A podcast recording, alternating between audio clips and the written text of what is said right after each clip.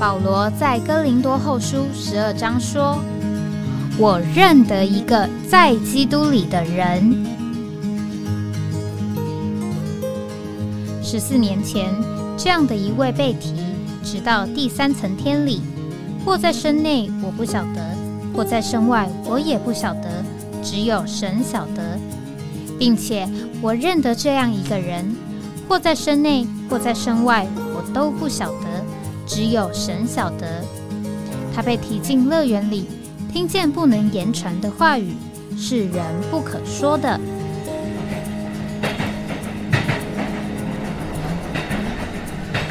哎，我在哪里？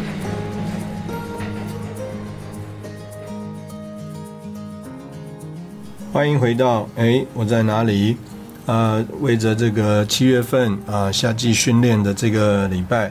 呃，我们就必须要预录一些呃材料。那呃，在这一周里面呢，我想特别呃，我们想要来呃集中在一件事情上，就是关于这个所谓的执事啊，ministry。那我想今天呢，这个节目预计呢，应该是在这个呃周二啊，七月四号的周二播出的。那呃，我们呢就想要读一下。啊，这个尼弟兄的三次公开见证，那可以这样讲，就是呃，我们是讲到这个魂游向外啊，也就是看见异象。那当然，我也不能讲呃，这个呃，借着读这个尼弟兄的三次公开见证呢，呃，我看见了什么异象啊？但是无论如何，呃，可以说这个是借着读这本书呢，就把我呃迁移到另外一个范围里啊，或者是我们用一个。呃，李弟兄曾经说过的话，就是开始向啊另一个方向追寻啊。这个在我呃得救的时候呢，虽然我没有聚会，但是呢，弟兄们每一次去看望我回来，呃，其中有一个弟兄就对我有一个评语，就说啊，哎，这个人啊，看起来是有一个有追求的人啊，有一个有追寻的人，所以呢，他们就啊为我祷告啊，希望呢我能够啊这个。啊，看见啊，这个基督的宝贵。那当然，这个主怜悯呢，呃，在弟兄们的带导里，还有服侍里啊，哎，这个我相信，这个是慢慢啊，愿意啊，这个更多的来追求基督，并且赢得基督。那我很有印象，就是在我这个刚得救的时候，啊，特别是暑假期间呢，呃，住在弟兄之家里面啊，也是这个偶尔。到弟兄之家去，这个坐一坐，参加晚祷。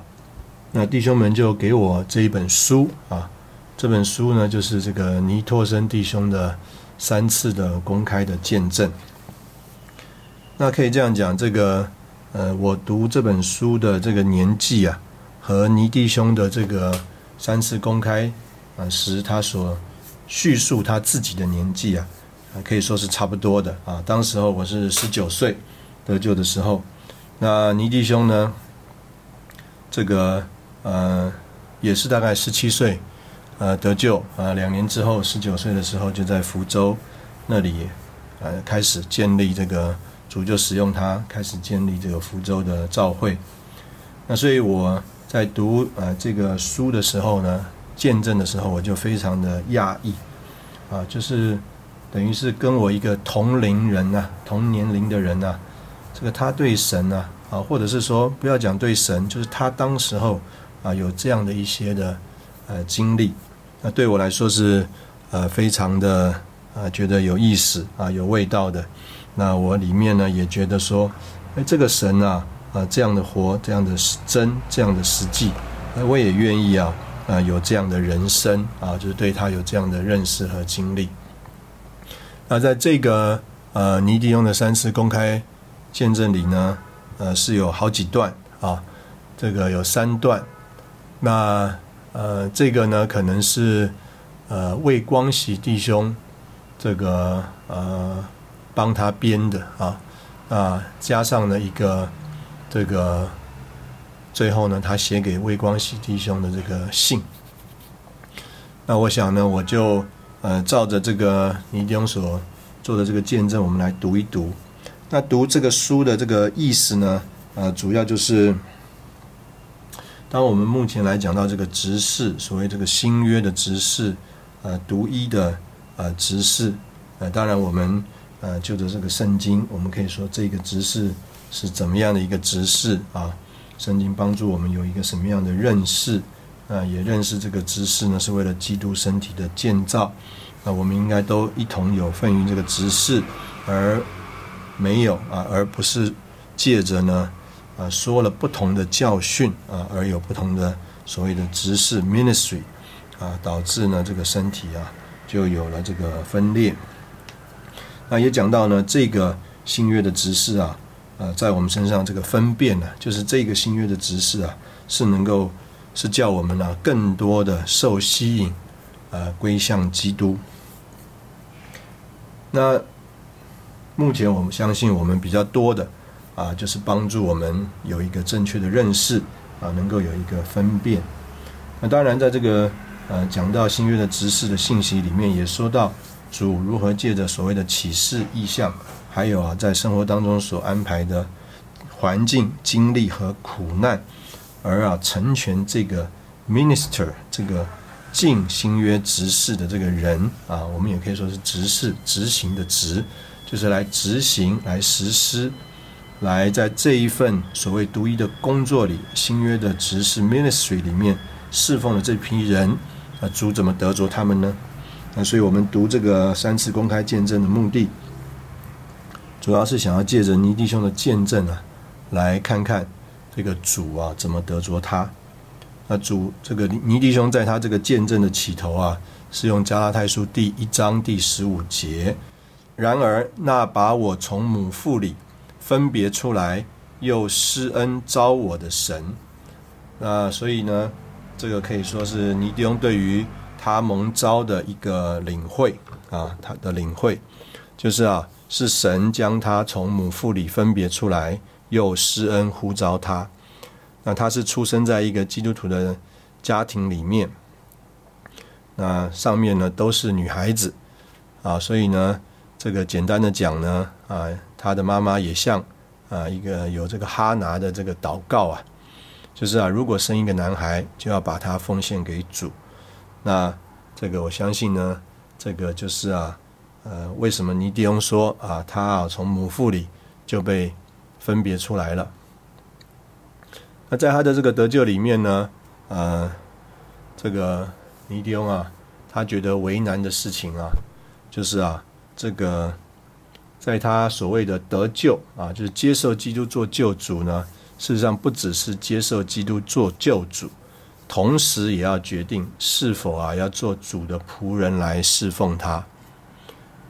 那尼迪翁自己讲的非常清楚啊，他甚至连这个啊时间都记得非常清楚。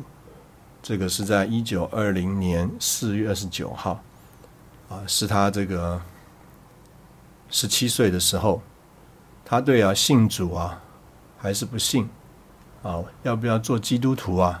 他里面有了挣扎。那他跪下祷告呢，他就看见他有许多的罪。认识自己是一个罪人，所以呢，他看见救主，也看见罪的污秽，也看见了主的宝血能够将他洗净。他更看到啊，这个主的双手钉在十字架上，伸出双手来欢迎他，对他说：“我在这里等候接受你。”尼丁就说啊，这样的爱就折服了他，他没有办法抗拒。就决定接受主做他的救主。那他说到他之前呢，一直讥笑别人信耶稣，为什么呢？因为啊，这个他们家应该算是啊经济环境啊比较好的，在这个主日的下午啊，他们家啊这个在打麻将啊啊，就会有这个传道人到他们家里来啊。那他的妈妈呢？就啊，从牌桌上啊抓了一把钱呐，就当做他们的奉献，所以他一直啊是非常的看清、鄙视啊这些所谓侍奉神的传道人的。那无论如何呢，他从得救开始啊，他啊这个就是啊一个爱主、追求主的人。他说：“我的得救和蒙召侍奉主是同时的。”从那一夜起，我没有一次怀疑我的呼召。在那一个小时当中啊，他就决定了他的前途一定永定。他知道一面主救他啊，主救我是为了我；但另一面主救我是为了他自己。主一面要我得着他永远的生命，一面要我来侍奉他，与他同工。这个，所以啊，当他这样子的领会的时候啊。因为他非常的看清这个所谓的传道人呐，他没有想到他今天竟然啊拣选了他以前看为轻为下流的传道的这个职务。那在他的这个回忆里面呢，他就说他啊本来在学校里啊就是啊对这个书本啊啊没有什么兴趣，所以当别人在读小说的时候啊，他就在。学校里面呢，读圣经啊。那后来呢，他想要在属灵的方面呢更深造，就离开他的学校，到上海鱼池渡姊妹所办的圣经学校受训练。但不久啊，他就很客气的把我送回了，我就回家了。送回的原因啊，他只说在那里住不方便。那尼丁回忆说，后来我知道，那时我的肉体。未受对付，我要吃得好，穿得好，早晨八时才起床。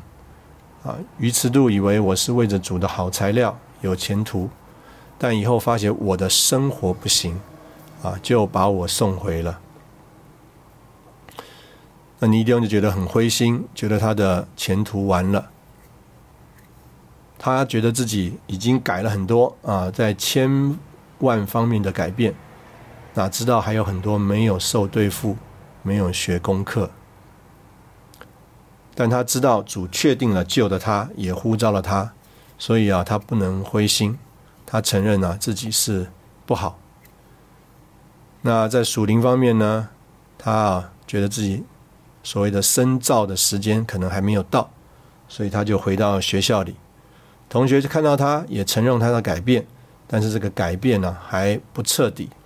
有的时候发脾气，有的时候啊出事，所以呢，有的时候像一个得救的人，有的时候啊又像一个未得救的人，甚至啊，他向这个编这个见证的弟兄魏光喜弟兄传福音啊，这个王魏弟兄啊，病啊这个不乐意听，所以呢，他虽然有啊救人、爱罪人的心啊，但是呢，没有人得救。他那时候以为话越多，理由越多，就能够啊救人，所以他有很多的话来讲到主耶稣的事，但没有能力听的人呢不受感动。我们在这里啊休息一下，等会我们再回来。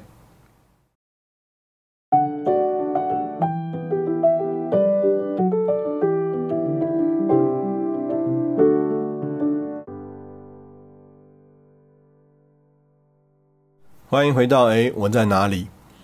那简单讲呢，尼迪翁就借着一位啊刘教士的这个帮助啊啊，叫他要为人祷告，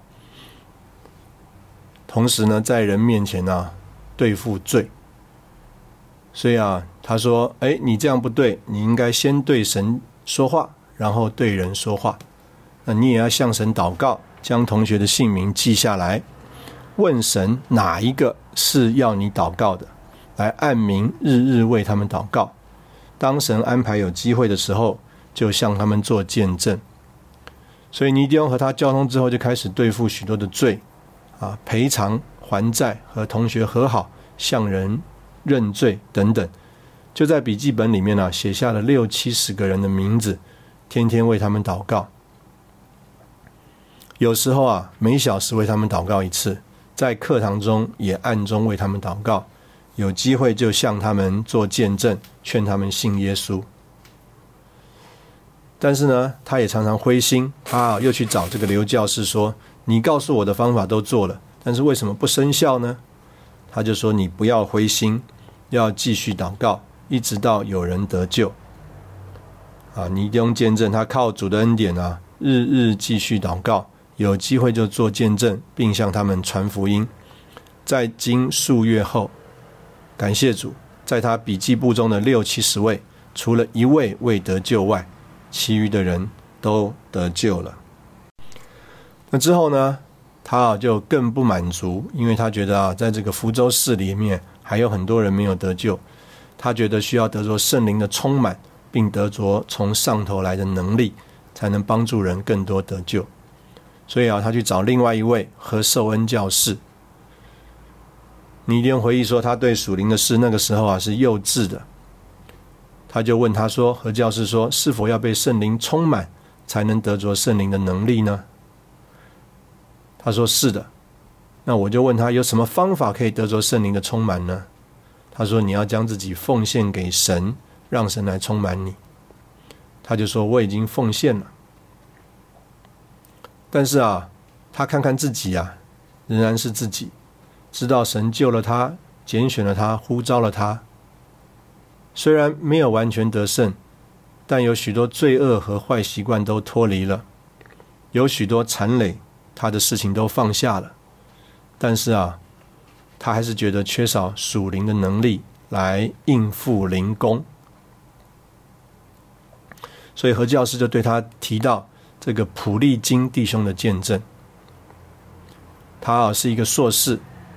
打算啊得一个哲学的博士，那他呢，同时候觉得他属灵的生命光景不好，就追求和神祷告。那简单的讲，在他啊这个经过祷告之后啊，神就问他说：“啊，你真的要得着得胜的生命，还有被圣灵充满吗？”如果真的要的话，两个月之后你不要去考这个哲学博士，我用不着一个哲学博士。那时候这个普利金弟兄觉得很为难，因为他觉得啊，这个博哲学博士啊是一定会得到的，如果不去实在有点可惜，所以他就跪下来跟神商量，问主为什么不让他一面得哲哲学博士。同时候啊，又一面做牧师呢。那你一定在这边啊讲了一个东西。他说啊，有一件事顶稀奇，神要求了就是要求了，神从来不和人商量。所以到那个六两个月的末了啊，一个礼拜六，他是交战，到底要一个哲学博士，还是要圣灵的充满呢？是博士好，还是得胜的生命好呢？如果有人可以。得博士而为神所用，为什么他不可以呢？他一直的挣扎，一直同神商量。他啊，觉得哲学博士可爱，圣灵的充满也可爱，但是神不肯让步。末了啊，他就流泪说：“我顺服。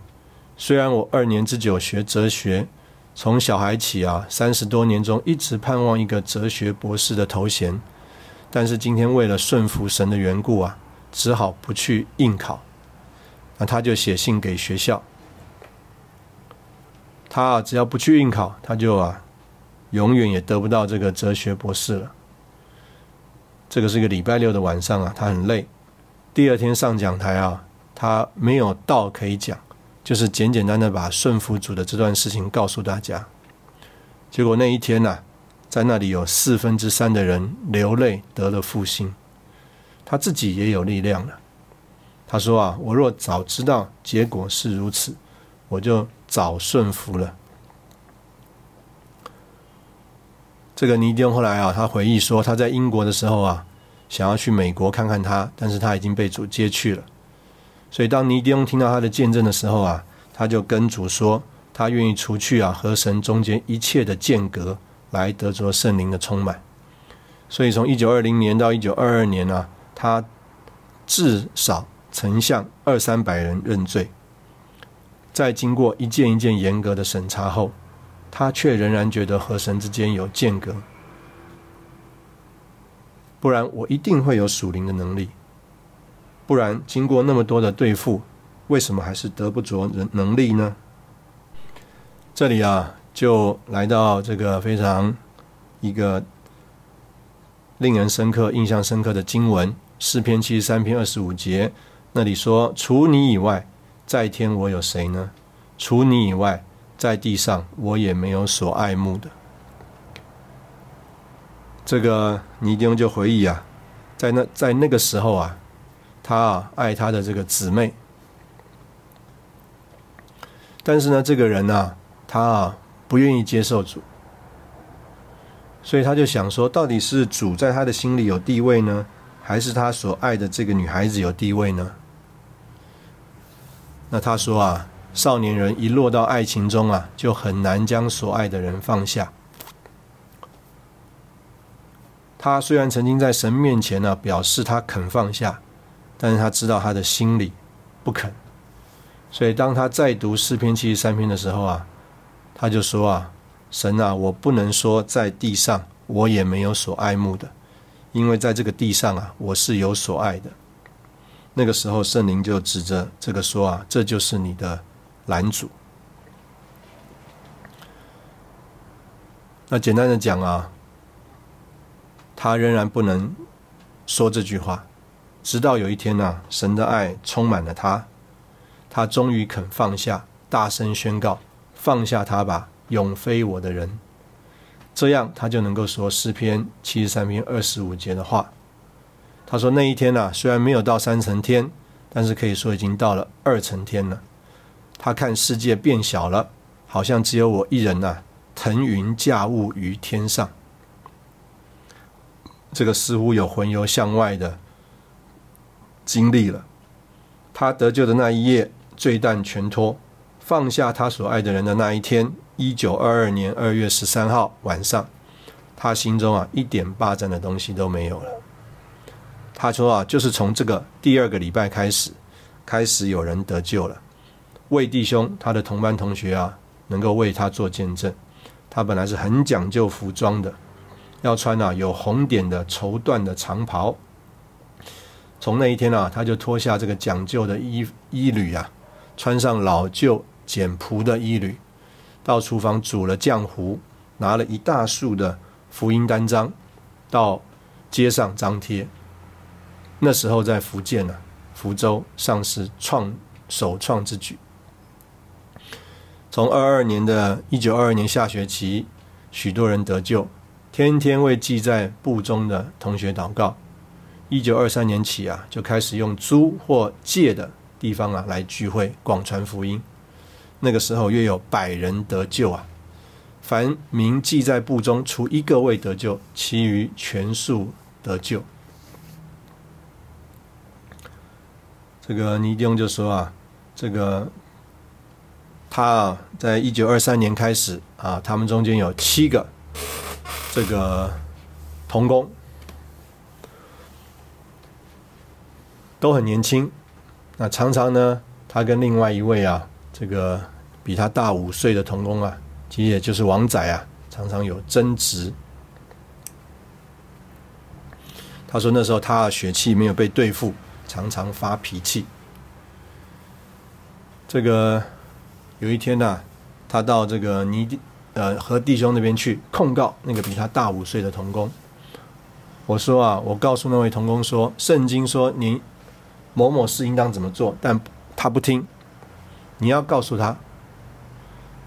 那何寿恩教师说，他比你大五岁，你应当听他的话而顺从。那我就问说，是不是有道理或没道理都要听他呢？何教师说：是的，圣经说啊，年幼的应当顺服年长的。尼丁回答说：我做不到，基督徒也该按道理做啊。何教师说：你不管有没有理，年幼的就是要顺服年长的。我心里生气说：圣经为什么这样说呢？简单讲。这个尼迪翁就在这个争执之后啊，又去到尼迪何教师那边哭，他就要恨自己为什么不是早一点出生。他说有一次的争执啊，他认为他是有好的理由了，他认为何教士啊一定会看出来啊，这个童工是错的，而支持他。但是啊，那一天呢，何教师说某某童工错不错是另一件事。但是你呀，在我面前控诉弟兄，像不像个肯背十字架的人呢？像不像羔羊呢？给他一问，我实觉惭愧。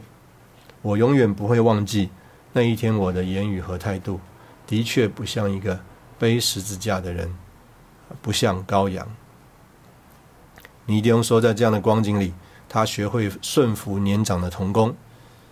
那一年半里，他学了一生中最宝贵的功课。我们在这边也同样先休息一下，等会我们再回来。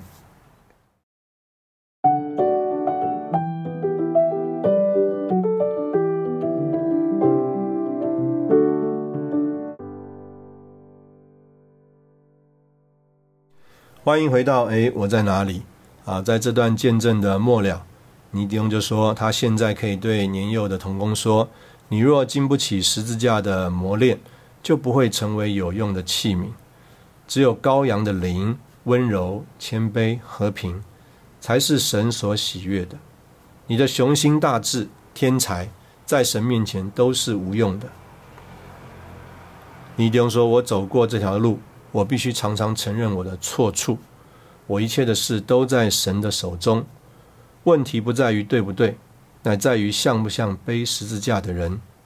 在召会中，对和不对都没有地位，算得数的乃是背十字架，并接受十字架的破碎，这才能流入神的生命，并成就神的旨意。尼弟兄啊，在这个后来继续说啊。在学校和班上啊，他总是第一位，所以在侍奉主的事上，他也要第一位。因此啊，当主那个时候把他放在第二位的时候，他就不服，天天对神说：“我受不了，因为我得到的荣耀和权柄太少，人人都站在那个比我大一点的童工那一边。”他说：“但是啊，今天我能从心里感谢神，敬拜神，说这一切临到我，都是神给我最好的训练。”神叫我遇见许多的难处，就是要我学习顺服。最终，我向神表示，我愿意被放在第二位。当我肯服下来时，我所经历的喜乐与得救时的经历不同。这个喜乐不是广的，乃是深的。又过了八九个月，许多时候我就愿意被破碎，不做自己想要做的事。但在属灵的路径上，里面充满了喜乐与平安。主服在神的手下，我也愿意这样顺服。主本有神的形象，不以自己与神同等为强夺的。我岂敢在主之上吗？我初学顺服是艰难的，但越过就越觉得容易。最后，我向神表示，我要拣选十字架，接受十字架的破碎。放下我自己的意思，我必须要说啊，这一段对当时候我这个十九岁的人来说，实在是一个超乎想象的这种认识还有经验。这个我们只能这样讲，我们非常的羡慕，但是啊，我们还不是那个人啊，主可能也还没把我们带到那个真正的那个情形里面。那接下来这一段呢，啊，是讲到啊。这个关于在工作当中受引导啊，我觉得也是非常的关键啊。这个我们所有呃愿意服侍主的人啊，我们呃不是自己出主意啊，要学习顺服。那我们另外一方面要怎么样的呃积极的在我们的服饰上受主的引导呢？啊，我觉得在尼迪翁的这个见证里面呢，也是非常的鲜活。当一九二一年主的工作在中国速地开始兴起时，对于基督徒而言，有好些真理还不能区别的顶清楚。例如，恩典和律法分辨不清，天国与永生、恩典与赏赐、得救与得胜等，也都不能清楚分辨。一般基督徒在主面前，对于真理的认识不够深，亦不够丰富。但对于恩典的福音却比较有清楚的认识，因为那时候啊，王明道先生在德州，汪佩珍、李渊如两位姊妹在南京，我和一般的童工在福州，都对恩典的福音传得相当清楚。所以到了一九二二年底，这个尼迪翁他就啊受引导有负担，他要办一个报纸，因为呢在福州啊得救的人越来越多，那他啊就和王仔弟兄的姊妹啊天天为这个事情祷告。那时候他的经济非常的困难，祷告了一个礼拜、两个礼拜，祷告了一个多月，还是没有任何的钱。所以有一天上午啊，他说不用祷告了，这是没有信心的，应当啊先去写稿。难道神还要把钱先给我们，我们才来写稿子吗？从今以后啊，不为这事祷告了，就去预备稿子。所以呢，等到他写好了稿子，抄到末了一个字，我就说钱要来了。我末了再跪下祷告一次，对神说：“神啊，稿子已经写好，要复印了。”但是钱一文还没有，哎，祷告完了，他说啊，里面很有把握，神必定要给钱，所以他们就赞美神。真稀奇，一起来啊，就有人叩门。我想也许有人送钱来了，但是因为王师母是主人，所以让他去开门。哪知啊，走进来的是一位啊有钱又啊不大舍得的姊妹。你一定心里想啊，他来的话不会有钱的。但是他啊，就对我说：“哎，我有一件顶要紧的事要找你。”他说：“啊，请问你啊，基督徒捐钱要怎么个捐法呢？”啊，所以尼迪翁就把这个旧约的做法，《哥林多后书》神的嘱咐。他说：“那要捐到哪里呢？”啊，他说：“不可以捐给反对主的礼拜堂，不可以捐给不信圣经的人，啊，等等。”总之啊，不能啊捐到放到不正当的组织里。那接着啊，这个姊妹就说啊，有好多天呐，主一直对她说：“你这个人呐，太爱钱了。”他起先还不是佩服，现在他顺服了。今天早晨啊，他祷告的时候啊，主就说啊，不必祷告了，钱先拿出来。我真是难受。现在拿来三十元，交给你为着主的工作吧。刚好这三十元啊，够印一千四百本的复兴报。后来啦，又有人送来三十元，刚好够啊邮票和其他的杂用。这就是第一册复兴报的起头。所以啊，这个尼迪翁受主的引导啊，可以这样讲，就是啊啊一个在信心里的工作啊。接着啊，他就讲讲到在那里啊，所谓复兴的开始。许多人得救了，那他们呢，弟兄们呢，每个人呢，前胸后背挂上白布，前面写你要死，后面写啊信耶稣得救等等，然后啊租了一个凳子来聚会。那接下来呢，两个礼拜过去了，这个租凳子的这个时间到了，人家就问说，聚会还要不要继续聚啊？那尼迪翁就报告，以后要来聚会的自己带凳子。他说啊，结果那一天下午啊，整座山仓前山，只见啊人搬凳子，年老年轻，男的女的都有。散会的时候又说啊，愿意把凳子放在这里的，我们尽力保管。不过有若有遗失遗失啊，我们不赔偿啊，不负赔偿的责任。要带回去的就请带回去。这样子啊，每天三次聚会啊。都是个人自己带凳子，那主特别的祝福啊，就有几百人得救了，就把得救的根基啊打得非常清楚。简单讲啊，这个就是啊，在啊那里啊，这个复兴的一个光景。那他们要继续租房子啊，为着聚会。那尼丁呢说啊，他每个礼拜六啊都要到何教师那里啊去听他讲道。等到他回去的时候啊，何教师就对他说：“我这里有二十七元，是有一个朋友啊叫我给你们为着做工之用的。那刚刚好啊，够啊三个月的这个房租。他说啊，这个就是啊这个在福州的工作的这个起头。”那当然，后面啊，尼迪翁开始这个讲了一些这个在福州的工作的开始啊，特别是这个复兴之后啊，这个关于啊地方的合一的立场啊这些等等。那简单的讲呢，在这件事情上啊，我觉得是呃非常的这个特别啊，就是啊，他看见了这个地方教会的这个光，而啊不是这个叫做复兴布道的这个光。其实，在福州，他们经历的是复兴啊布道这件事情。但是神给尼迪翁看见的就是啊，神并没有要这样做。尼迪翁见证啊，他心里有时候也受试探，要开自己的复兴布道会，但是他没有这样做。他说，当这个王仔出门的时候啊，他就按着自己的意向来做，就是啊，来建立地方教会。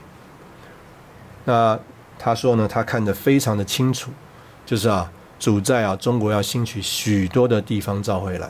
他说，他的眼睛一闭起来，就看见了地方召会的产生。希望到当时候啊，在一九四九年，在中国的城市当中啊，已经有四五百个地方教会兴起了。到了一九四二年，因着有些童工啊对尼丁不满，神就容让福州教会落在试炼里。为了避免分裂啊，他就离开了福州。啊，到了南洋，一九二五年他回国之后啊，就在福州城外的这个罗星塔租屋住下来，然后啊，他就开始啊，继续的出这个报纸，啊，讲到得救的真理、教会的真理，也讲到一些关于预言还有预表的事情。那这个报纸呢，就是《基督徒报》。我们在这里呢，同样的休息一下，等会我们再回来。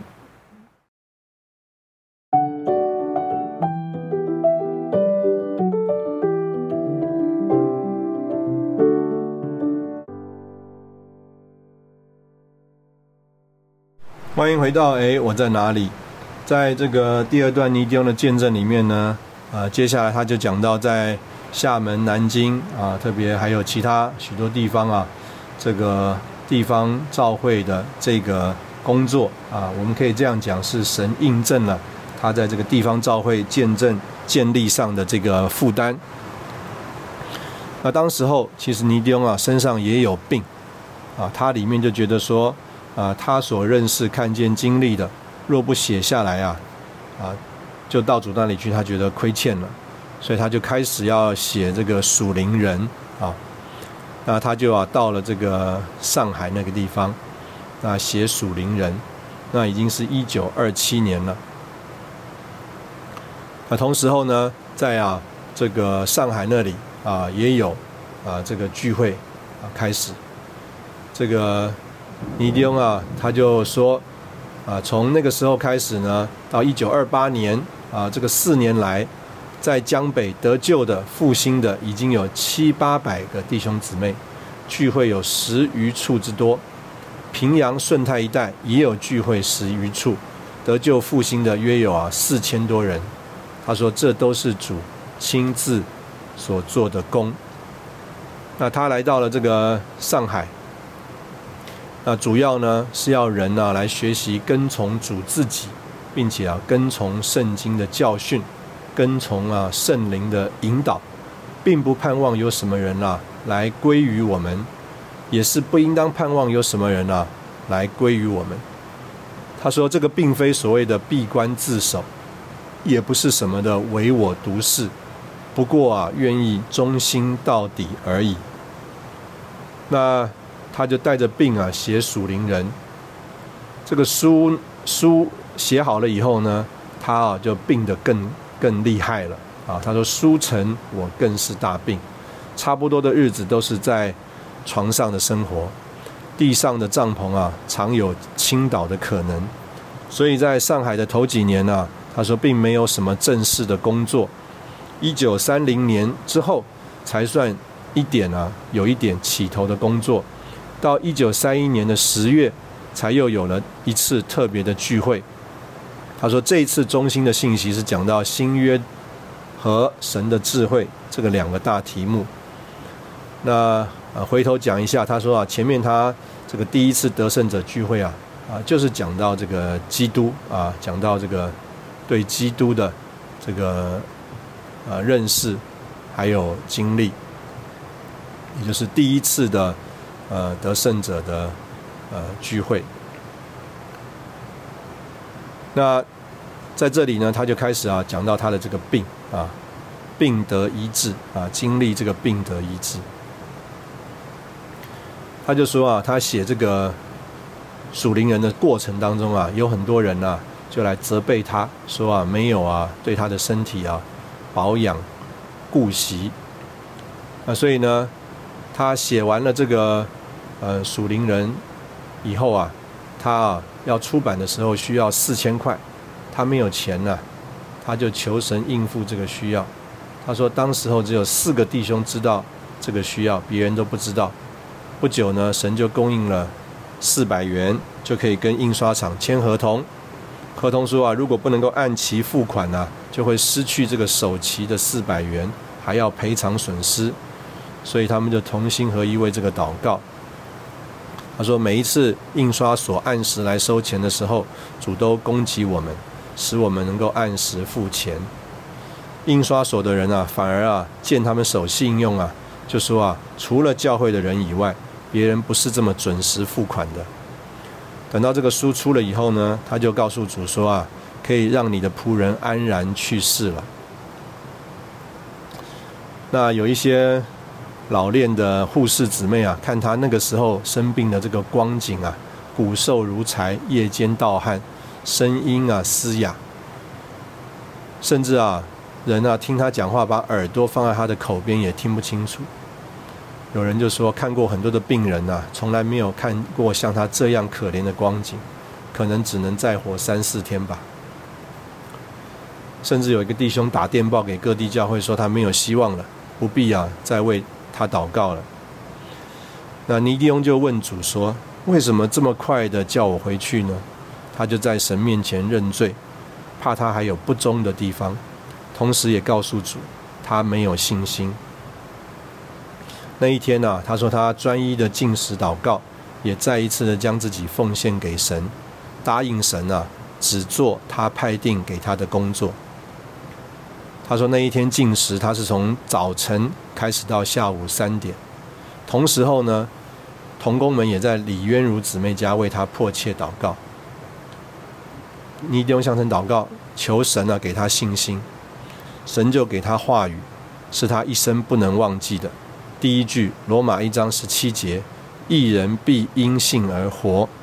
第二句，灵后一章二十四节，凭信而立。第三句，灵后五章七节，因信而行。这几句话，你一定要说，使他充满了喜乐，因为圣经说啊，在信的人凡事都能。他就感谢神，因为啊，神已经赐给他话语，他就相信啊。这个神啊，已经医治他了。但是呢，尼丁说啊，试探啊，立刻就来。圣经说平信而立，但是那时候啊，尼丁还躺在床上，他就要内心交战，是不是要站起来，还是继续躺着呢？这个人呢，到底还是爱自己，以为躺在床上死啊，总比站着死舒服一点。但是呢，神的话语发出能力，他就不顾一切。穿上啊，他一百七十六天来未曾穿过的衣服。他下床啊，要站立，出了很多汗，好像被雨淋透。撒旦对他说：“你连坐都不能，还想站立起来吗？”我说：“是，神叫我站立，我就站起来。”全身又出冷汗，几乎要倒下去。我一直说：“平信而立，平信而立。”他就走过去拿裤子和袜子来穿，穿好了。就坐下，一坐，神的话又来了，叫我不止平信而立，还要平信而行。尼丢那时候觉得说他能起来走几步路，拿裤子袜子已经不得了了，怎么还希望能够再走呢？他就问神说：“你要我往哪里去？”神就说：“你要下楼梯到两百十五号李姊妹的家里，那里有一班弟兄姊妹为他的病已经进食祷告了两三天。”你一定想说，我在啊这个房间里走几步啊，可能还可以。怎么可以走到那么远的地方去呢？但是啊，他啊，就祷告神啊，我能平信而站立，我因信也能行走下楼梯，所以他就走通往啊这个楼梯的门，然后把门打开。尼迪翁说：“我老实告诉你们，我站在楼梯顶的时候啊，他说那是我这一生啊看过最高的一个楼梯。他对神说：‘你叫我走，我纵……’”死死了，我也要走。但我接着说：“神啊，我走不动，求你用手扶着我走。”我扶着栏杆，一阶一阶的走下去，我的全身又出冷汗，一面走一面喊着说：“因信而行，因信而行。”每下一阶都祷告：“主啊，是你叫我能走。”在信心中，我似乎是与主手拉着手，只走完那二十五阶的楼梯。下到楼梯底，他就觉得很有力量，快步走到后门，开了门，直向李姊妹的家中走去。他就对主说：“从今以后，我因信而活，不再是躺着的病人了。”他说他像彼得在行传十二章十二到十七节那样的叩门，只是啊，没有罗大出来应门。门一开，他走了进去，七八个姊妹啊，看着他不出声也不动。大家安静的坐着，约有一小时，好像啊，神出现在人间。我也坐在那里，心中满了感谢和赞美。之后，我就向他们诉说我蒙医治的过程。大家邻里畅快喜乐，高声赞美神奇妙的作为。他说那一天呢，他们还租了车子去见了鱼池渡。鱼池渡看见了他，也觉得非常的惊奇。因为啊，他不久前才接到他快要去世的消息，他的出现被当作是从死里复活一样。他说那一个主日，尼迪翁在讲台上讲了这个三小时。呃，我想今天我们只能读到这里。这个哥林多后书第一章，呃，第二十四节。那里啊，保罗说：“我们并不是做主辖管你们的信心，乃是与你们同工，使你们喜乐，因为你们是凭信而立的。”哥林多后书第五章第七节啊，那里啊，保罗他有一个感觉，他啊是放心振作，晓得我们居家在身内，便是离家与主分离。第七节。因为我们行事为人是凭着信心，不是凭着眼见。第八节，是的，我们是放心振作，宁愿离家出到身外，与主同在家中。这个，呃，我想我们读到这里啊，我们就很清楚啊。我想我最后这边读一下，他说他生病之前呢，他有一个雄心。要写一本最详细、最好的圣经注解，但是呢，在南京生病的时候啊，他写了属灵人呐，他就知道解经的工作不是他的份。他说以后啊，还是常有这个试探。等到他病好了之后，神给他看见，他给我信息的中心不是解经，不是传普通的福音，不是注重预言或外面的东西，乃是注重生命的活道。所以我觉得要继续出复兴报，在属灵的生命和属灵的征战上，帮助神的儿女。呃，最后这一段，我想我也要把它读完。每一个时代都有那个时代特别需要的真理。我们活在这末了时代的人，也必定有我们这些人所特别需要的真理。复兴报正是这个凭借，好为今时代的真理担负见证。我深深的相信。现今是预备的时候了，神的儿女要被收割，必须先熟才可。提接的时候已到，但是教会预备了没有，乃是最重要的问题。神在今日的目的，就是要赶快建造他儿子的身体，也就是教会，也就是以弗所五章二十六到二十七节说的，要用水借着道，借着画中之水的洗涤。好洁净并且圣化召会，好献给他自己做荣耀的召会。借此仇敌能速速被除灭，并把国度带进来。尼迪翁说：“我谦卑的盼望能在神手里，在这荣耀的工作上有一点份。我所写出来的一切，只有一个目的，就是要读者完全在心照里归于神，在神手里做个有用的人。我现在专一的将我的文字、我的读者和我自己，交托那永远保守人的神，愿意他的灵引导我们进入他一切的真理。”我们今天的节目就先停在这里，谢谢你的收听，我们下次见。